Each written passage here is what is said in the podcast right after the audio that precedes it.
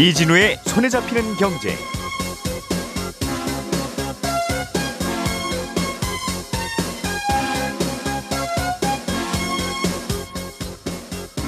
안녕하십니까 이진우입니다. 작년에 정부가 발표한 6.17 부동산 대책 중에 이런 게 있었습니다. 재건축 아파트 조합원이 분양권을 받으려면 2년 동안은 실제로 거주해야 된다는 규제를 새로 만든 거였는데요. 이게 재건축 단지로 유입되는 투기 수요를 막아보겠다는 취지였는데 방안이 발표된 후에 이런저런 부작용과 관련한 논란이 좀 있더니 결국은 백지화됐습니다. 잠시 후에 이 내용 자세하게 알아보겠습니다. 전통시장에서 사용하는 온누리 상품권 이것은 유효기간이 지나도 사용이 가능하다고 하는데 정말 그런가요? 라는 한 청취자분의 질문 잠시 후에 저희가 취재한 내용 덧붙여서 자세하게 말씀드리겠고요. 은행들이 예, 퇴직연금 계좌에서 실시간으로 ETF 거래를 할 수 있도록 해달라고 당국에 요청을 했는데 검토한 결과 불가능하다는 결론이 내려졌습니다. 은행들은 왜 이 퇴직연금에서 ETF 거래를 실시간으로 해달라고 했는지 또 당국은 왜 안 된다고 한 건지 이 사연도 자세하게 들어보겠습니다. 7월 13일 화요일 손에 잡히는 경제 광고 듣고 시작하겠습니다. 우리가 알던 사실 그 너머를 날카롭게 들여다봅니다. 평일 아침 7시 5분 김종배의 시선 집중.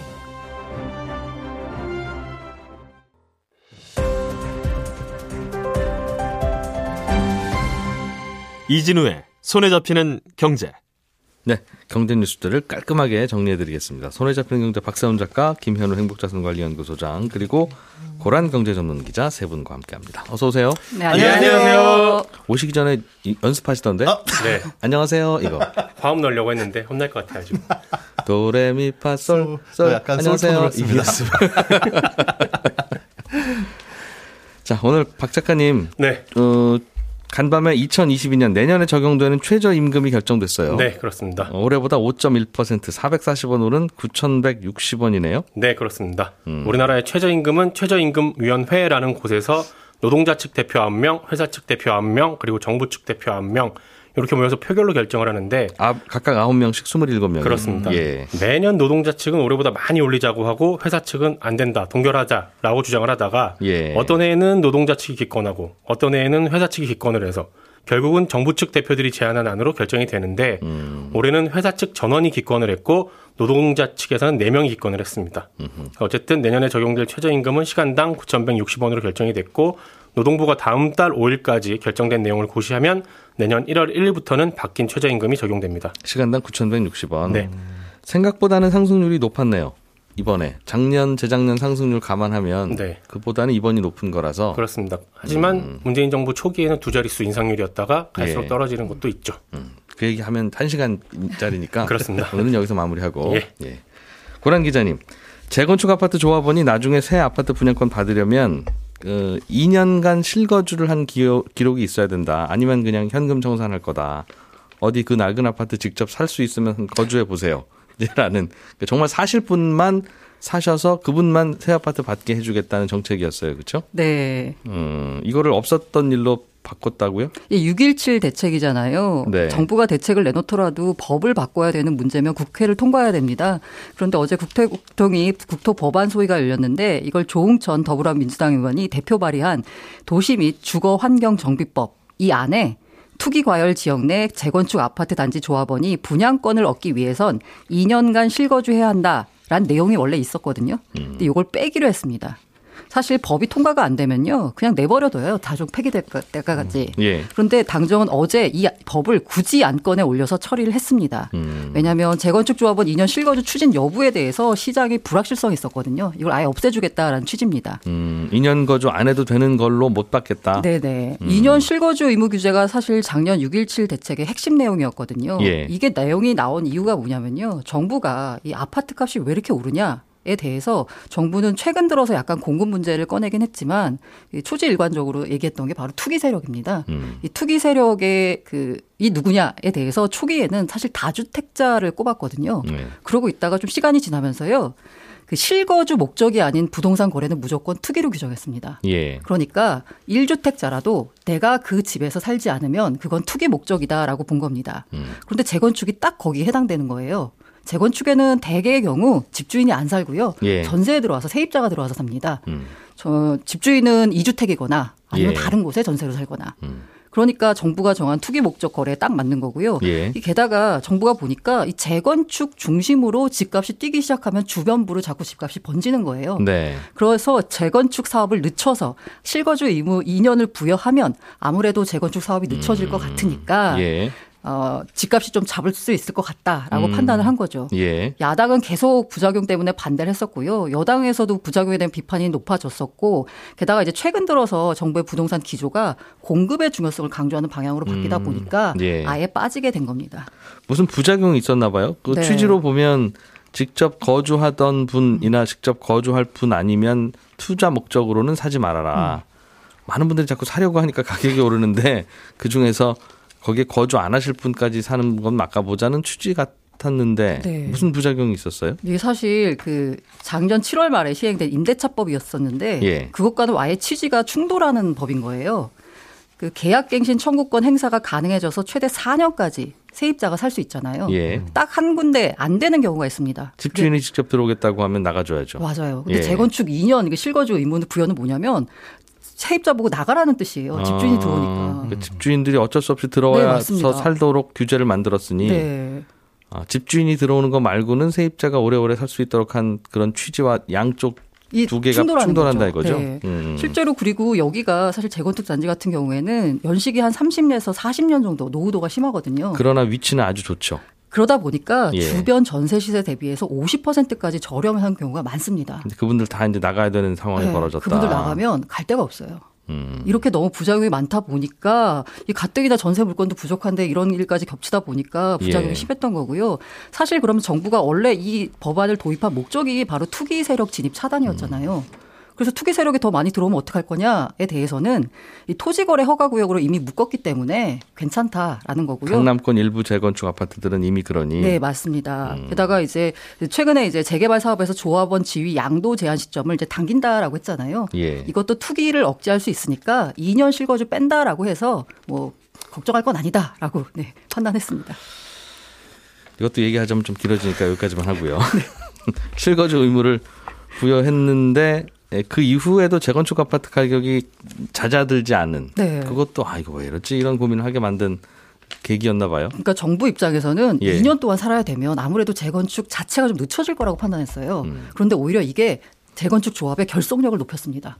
야, 이거 도입되기 전에 빨리 하자라는 게 음. 되는 거죠. 그러니까 언제까지 조합 설립 못한 데는 다 그렇게 해 그랬더니 이때까지 빨리 조합 설립하자. 네, 맞습니다. 된 거죠. 법 개정 음. 전까지 조합 설립을 완료하면 실거주 의무 규제에서 벗어날 수 있다라고 하니까요. 예. 법 통과되기 전에 빨리 해야지라고 하면서 지지부진하던 압구정동까지 다 조합 설립 인가를 받을 정도로 조합 설립 추진이 빨라졌습니다. 음, 그러다 보니 어 진도 많이 나가네라는 생각으로 사들이기 시작했다. 네. 음, 알겠습니다.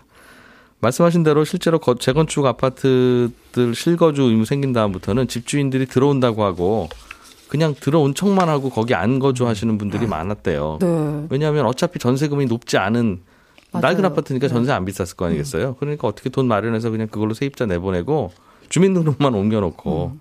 본인은 또 다른 데서 불편하니까 다른 곳에 사는 이게 뭐 하는 짓이냐 이게 서로 이제 이런 얘기가 좀 있었던 것 같아요.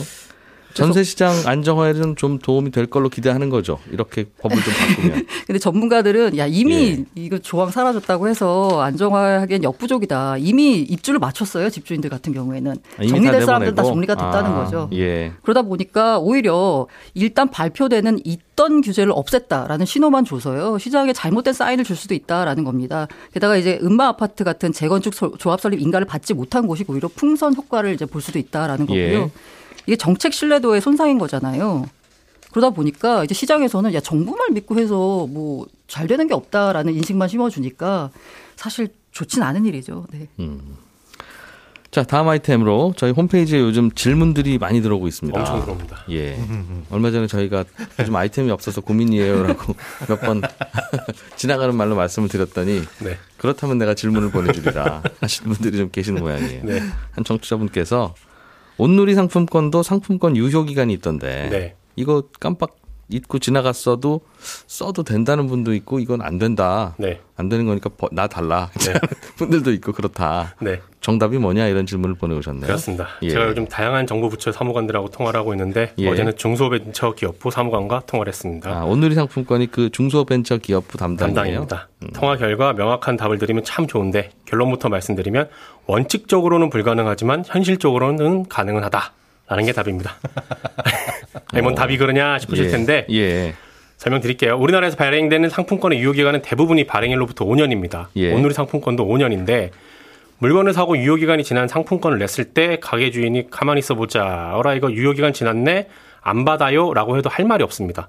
유효기간이 지났으니까. 예. 그런데 현실적으로는 아, 가능하다라고 말씀드린 게 뭐냐면 간혹 가다가 가게 주인들이 물건을 팔고 상품권을 받을 때 네. 유효기간을 일일이 다 확인을 못할 경우도 있지 않습니까? 있죠. 뒤에 작은 글씨로 되어 있습니다. 그렇습니다. 그러면 예. 가게 주인 입장에서 억울할 거고 그래서 유효기간이 지난 상품권도 가게 주인이 은행에 가지고 가면 현금으로 교환을 해줍니다. 음. 그러니까 유효 기간이 지난 걸 내도 만약에 가게 주인이 그걸 받아준다면 사용은 가능합니다. 예. 근데 가게 주인 입장에서도 유효 기간이 지난 걸 갖고 은행에서 돈으로 바꿔주니까 네. 굳이 안 받을 이유는 없지 않습니까? 아, 은행 가도 받아준다. 그렇습니다. 한- 돈으로 바꿔준다는 거죠. 그렇습니다. 그러니까 예. 청취자가 주신 질문에 대한 답은 원칙적으로는 불가능한데 현실적으로는 가능합니다. 가능하다. 라는 게 결론입니다.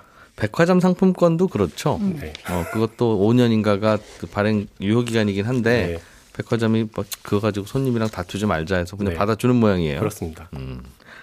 오늘의 상품권은 이게 근데 문제가 네. 이른바 이걸 표현을 어떤 게 표준어인지 모르겠습니다만 주로 깡이라고 깡이라고 하죠. 할인. 그러니까 그냥 그걸 하시는 분이 많다. 실제로 전통시장에서 이용하는 게 아니라 오늘의 상품권은 어딘가에서 할인해서 사서 네. 그걸 은행 가서 제값으로 받고 바꾸면 네. 그 할인 폭만큼 내가 이제 현금이 생기는 거니까 네.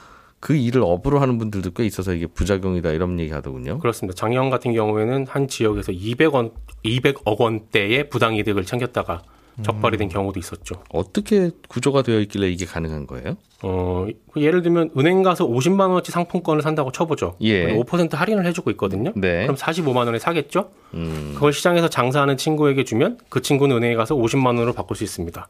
그럼 중간에서 5만 원이 생기죠. 원래 살 때 5%를 할인해서 줘요. 그렇습니다. 5% 할인해 줍니다. 살 때부터. 살 때부터 네, 그러니까 만 원을 산다 치면 9,500원에 살 수 있는. 소비자는 마- 5% 할인해서 사서 네, 시장에서 쓰면 그 시장 가게 주인은 은행 가면 제값을 다 준다는 거죠. 그렇습니다. 5% 할인이 아니라. 그렇죠. 이게 또 추석이나 이럴 때는 할인율도 더 높아지고 10%까지 올라가죠. 예. 아, 모바일 상품권은 지금 10% 할인하고 예. 있습니다. 상시. 음, 그렇게. 네. 그럼 그 5%와 10%는 누가 손해를 보는 거냐? 네. 정부에서 손해 보는 구조입니다. 네, 정부가 전통시장 살리려고 예산도 쓰고 자금 지원도 하고 그러니까 예.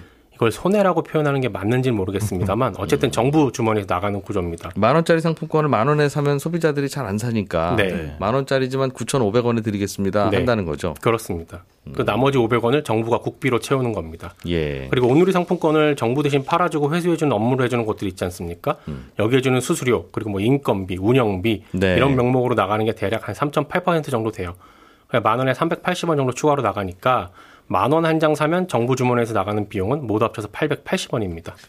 음, 할인도 해주고 네. 이런저런 운영비도 생기니까 네. 필요하니까. 그 5%만큼 할인을 해주는 그 구조 때문에 지금 이런 깡들이 계속 생기고 있는 거고 예. 그래서 어제 이 깡에 대한 대책을 좀 어떻게 세우고 있는지 통화를 해봤는데 사실상 답이 없죠. 그러니까 시장 없습니다, 받아온 만 원짜리 상품권을 네.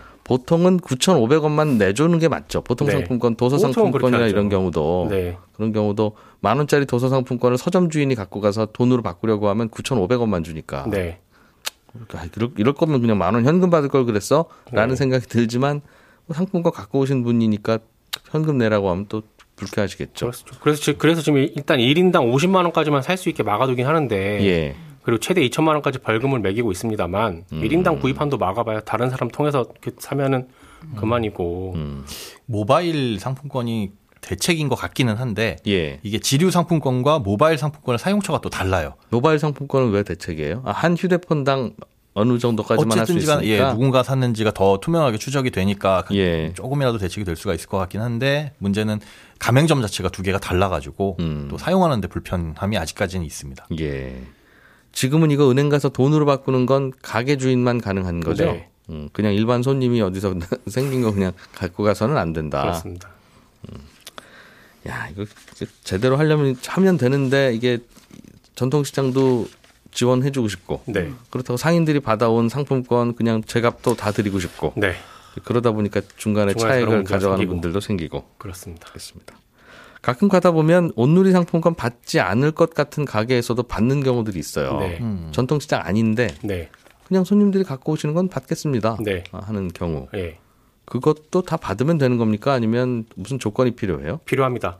예를 들어서 제가 아, 송경제 작가 못 해먹겠다 가게를 하나 차려서 오늘의 상품권 받겠다고 하면 알아볼 게 참 많은데 상품권이라는 건 기본적으로 손님한테 그걸 받으면 어디로 갖고 가서 현금으로 바꿔야 그걸로 가게세도 내고 직원 월급도 주고 할 거 아니겠습니까? 그렇죠? 그래서 상품권을 현금으로 바꾸려면 그 상품권을 관리하는 본사에 가맹점 등록이 되어 있어야 합니다. 예. 돈우리 상품권 아까 말씀드렸듯이 중소벤처기업부가 일종의 본사라고 생각하면 되는데 정부에서 운영하는 거라서 조건이 꽤 까다롭습니다. 음. 이 오누리 상품권이 전통 시장을 살리겠다는 거라서 지리적으로 그리고 어떤 걸 판매하느냐에 따라서 제약이 있습니다. 여기서 다 말씀드리기 너무 세세하고 복잡한데 대표적인 예를 들어드리면 예. 일단 전통 시장 안에 혹은 전통 시장과 꽤 가까운 곳에 가게가 있어야 하고 음. 그리고 마트나 미용실 같은 업종은 가능한데 당구장은 안 됩니다. 당구장만 안 되는 게 아니라 어떤 구별이 있다는 구별이 거죠. 있습니다. 도소매업 혹은 뭐 이- 이런 쪽으로 업종 구분이 완전히 돼 있어요. 그럼 시장하고 아주 먼 곳에서 나는 서점을 하는데 네, 온누리 상품권 갖고 오는 분들이 가끔 있어서 난 받고 싶다 네, 하면 안 됩니다. 안 된다는 가맹점 거죠. 등록 안 돼 있으면 받으면 안 됩니다. 그럼 그거 받았다가도 돈으로 바꿀 방법은 없다는 없습니다. 거죠. 서점 주인이 그냥 갖고 있다가 본인이 장 보실 때 써야 되는 거죠. 네. 혹시 방송 듣고 계신 분들 중에 관심 있으신 분들은 네. 요거 지역의 시청 혹은 군청에 예. 지역 경제과라는 이름으로 있을 겁니다. 거기 전화해 보시면 가장 정확하게 알 수 있습니다. 네, 혹시나 그리고 사용하고 싶으신 분들 있으면 아까 예. 지류하고 모바일은 가맹점에 달라서 사용처가 다르다고 말씀드렸잖아요. 요번에 추석 즈음 해가지고 또 판매를 할 텐데 구매하시기 전에 제로페이 앱 같은 거 까시면 어디가 지류 가입자고 가입 가맹점이고 어디가 모바일 가맹점인지 쫙 나와 있습니다. 그러니까 구매하시기 전에 확인하시고 용도가 그죠? 네. 이거 쓸수 있는 가게가 어딘지. 그렇습니다. 아, 그것도 다르군요. 아, 그렇겠네요.